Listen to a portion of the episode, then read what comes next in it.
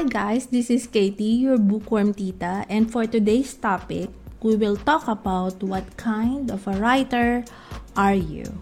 Yan, napaka-importante yan.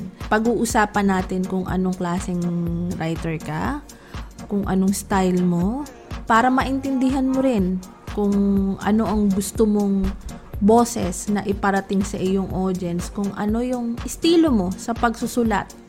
Kasi mahalaga yun eh. Every artist has their own voice.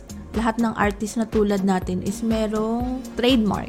Iba-iba kasi ang boses ng writers. May iba-iba kasing atake tayong mga writers sa tuwing nagsusulat tayo. Ito yung mga bagay na una yung dapat tinatanong nyo sa sarili nyo eh. Before opening your Word app, uh, notebook, uh, kasi ako, I'm a traditional writer din eh. Uh, up to this day, I'm still still write my thoughts in the diary, in the Bible journal, something that I would like to share to everybody. Sometimes it could be personal, but make sure na something that that is worth sharing kasi in, it could inspire others when they read it. Ang una mong itatanong sa sarili mo, do you prefer just facts or making things up? Ano bang gusto mong isulat? Tungkol ba ito sa facts or you're just everything is just a fantasy to you like um Pwede namang mix. Either way, you have to know the basics. Pa ang pagkakaiba lang dyan is yung language, yung mga words na gagamitin mo. Doon tayo nagkakatalo eh. First of all, most most of the dystopian writers are uh, science fiction writers. Of course, their facts was backed up with a lot of scientific studies or scientific research. So, medyo madugo yun. So, if you're a historical writer, you have to uh, back it up with a lot of intensive research on ano yung highlights ng mga years na yon, ano yung mga events, sino yung taong influential ng mga panahong yon. For instance, when you have a post-World War II um, setting, sino yung presidente doon? Kung may political factor ba ang ang nobela mo, you have to dig in all the political facts. Yung post-World War II is the American era. During the post-World War II era, yung education system natin is nag-revolutionize kasi we were colonized by Spain for 300 years. So, it's like a 360 degrees na ikot. From Spanish, nag-shift tayo sa English, naging part ng curriculum ng English.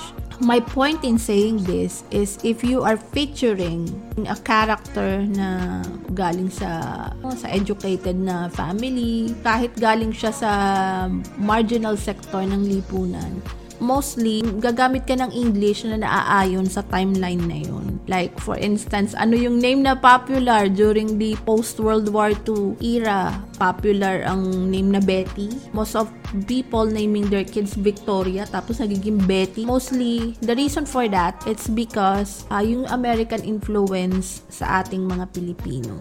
And, Number two, do you like to write for personal reflection? If you want to write about experience, you have to get out and explore, uh, see things, experience things para may ma-share ka sa writings mo. Hindi ka kasi magiging effective na sharer kung hindi ka kukuha ng experience. Don't be afraid to go out of your comfort zone mostly yung mga ganong klaseng writings is makikita mo sa mga memoirs, mga biography. Kung gusto mong maging mix ng ganun ang style of writing mo, kailangan mong magbasa ng mga biography tsaka memoir books or journal. The most popular memoir book that ever wrote in a history is Diary of Anne Frank. Kasi yun ay based sa real story ng World War II. At saka Anne Frank is, is a real person. She really exists. Kung ikaw ay nagsusulat about heartaches and heartbreaks and you don't have experience for it, that's fine. All you do is talk to people who has experience of it. Kung may kaibigan kang babae na heartbroken, you have to see the point of view of male population too. Um, hindi lang, kumbaga, hindi ka dapat one-sided magtanong. You have to hear their experiences. Kumbaga, both sides of the coin ang titingnan mo. Hindi ka lang tataya sa isa. And also, the type of writing can be great exercise for introspection as well as a wonderful way to leave a legacy for loved ones. Yan. Of course, you are writing for your audience.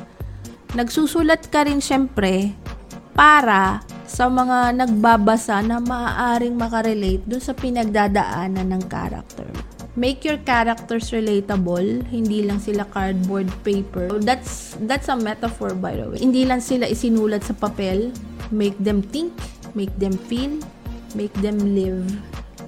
That's the key. And number three, you, you have to question this to yourself how are you with technical details. Kung medyo alam sablay ka sa technical details, mahalaga yung mag, mag-study ka uli, mag-workshop ka, uh, go back to school, attend webinars. Alam kong magastos yun, pero doon ka uunlad bilang manunulat. Napaka-importante yun. Kung gusto mong karirin ang mundong ito, kailangan mong mag-aral. And the other one is, are you ready to write from your imagination? Of course, lahat tayong mga fiction writer, lagi tayong ready to write based on our imagination. Kasi, doon tayo nagkakaroon ng adrenaline rush, doon tayo nagkakaroon ng kasiglahan eh. Doon tayo sumisigla when we write from our imagination. Let's just admit na fiction world is a good escape.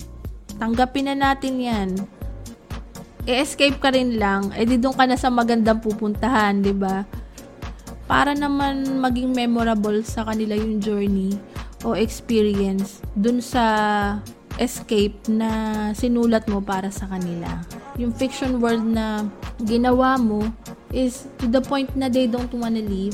Ayaw na nilang umalis doon kasi nandun yung mga taong gusto nila, yung mga taong sinulat mo, yung mga taong ginawa mo, fell in love with them, and they wanted to stay, buhay sila sa imagination nila. Dapat ready ka magsulat na galing sa iyong imahinasyon.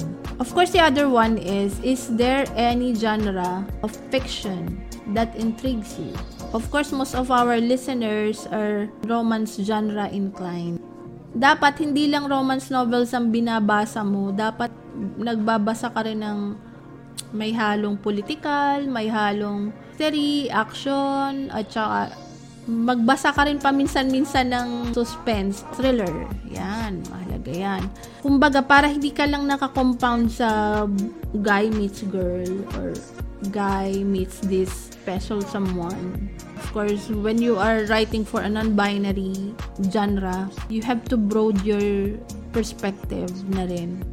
Yung mga romance na uh, same-sex, kasi mahalaga dyan yung mga support, ano, supporting characters o support group do sa paligid nila. So, mahalaga na mag-input ka ng characters na susuporta dun sa main character mo. Kung meron pa kayong gustong malaman, pues i-discuss ko rin sa inyo. Pakahalaga syempre ng uh, makinig kayo ng mga ganitong podcast tungkol sa lessons ng writing. Mahalaga din ng, of course, magbasa kayo. Uh, bago kayo magsulat, magbasa muna. Napakahalaga niyan. Kasi pag reader ka, you are automatically have this talent to write. Automatic yun. Parang, ano yun, parang kanin at ulam yun. Pag reader ka, automatic na magsusulat ka. Uh, don't be so arrogant na, no, I don't want anyone to influence my style of writing. That's why I don't wanna read others other people's work. Mali yun. Sa akin pananaw lang ha, mali yun.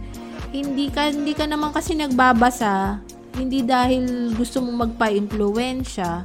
Nagbabasa ka kasi gusto mong makita rin ang iba't ibang perspective ng iba-ibang writer. Kasi kada writer, for instance, when you give them plot, plot ng malimbawa, simpleng Cinderella, iba-ibang atake nila kung paano nila isusulat ang Cinderella. Merong Cinderellang, ano, merong Cinderellang musical, ang dating.